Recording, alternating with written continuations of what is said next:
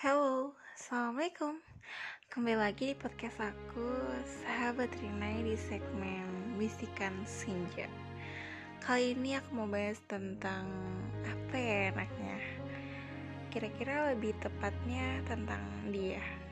Iya, ini segmen yang kata aku sih Selalu membahas tentang dia lagi, dia lagi, dan dia lagi. Kayaknya gak ada bahasan kalau nggak ada dia deh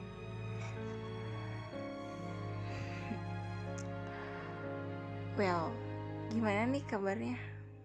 Masih sehat kan? Masih bahagia terus kan? Atau masih sama dia tuh masih ya bahagia sama dia kan? Atau udah nggak sama dia?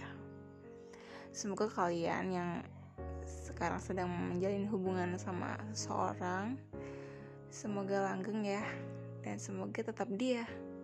Oke. okay.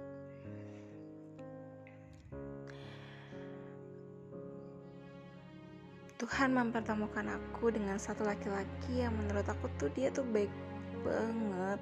Dia tuh sosok laki-laki yang belum pernah aku temui di mana pun aku berada. Dan dia berhasil buat aku akhirnya ngerasa aku seneng loh kalau aku di deket dia. Aku seneng kalau aku sama dia aku nggak jadi orang lain. Aku seneng kalau aku sama dia itu aku bisa jadi diri aku sendiri tanpa aku harus jaim-jaim lagi ya gimana ya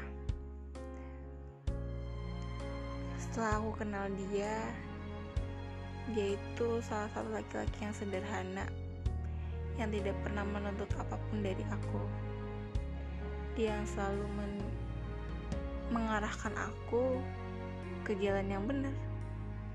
Kalau aku tuh harus kayak gini, kayak gini, kayak gini. Yang dimaksud kayak gini bukan karena itu aturan yang mengekang ya guys. Itu aturan yang menurut aku buat membuka jalan pikiran aku buat open minded tentang satu hal dulu aku ngerasa kalau aku tuh gak bisa bahagia karena aku belum nemuin orang yang aku cari kayak dia gitu tapi ternyata aku ketemu sama satu orang yang bisa buat aku percaya kalau aku tuh ketemu sama dia dia adalah sosok laki-laki yang bisa membuat aku move on dari masa lalu dan aku mencoba membuka hati tanpa ada niatan untuk dia sebagai bahan pelampiasan. Dia yang ngajarin aku tentang sabar dan tentang ikhlas dalam hal apa pun itu. It's simple, tapi itu buat ngelakuin kayak gitu sampai pada akhirnya Tuhan mempertemukan aku sama dia itu gak gampang. Dia sosok laki-laki yang punya ciri khasnya tersendiri dan ceritanya tersendiri untuk membuat ya aku ngerasa nyaman. Aku ngerasa nggak mau.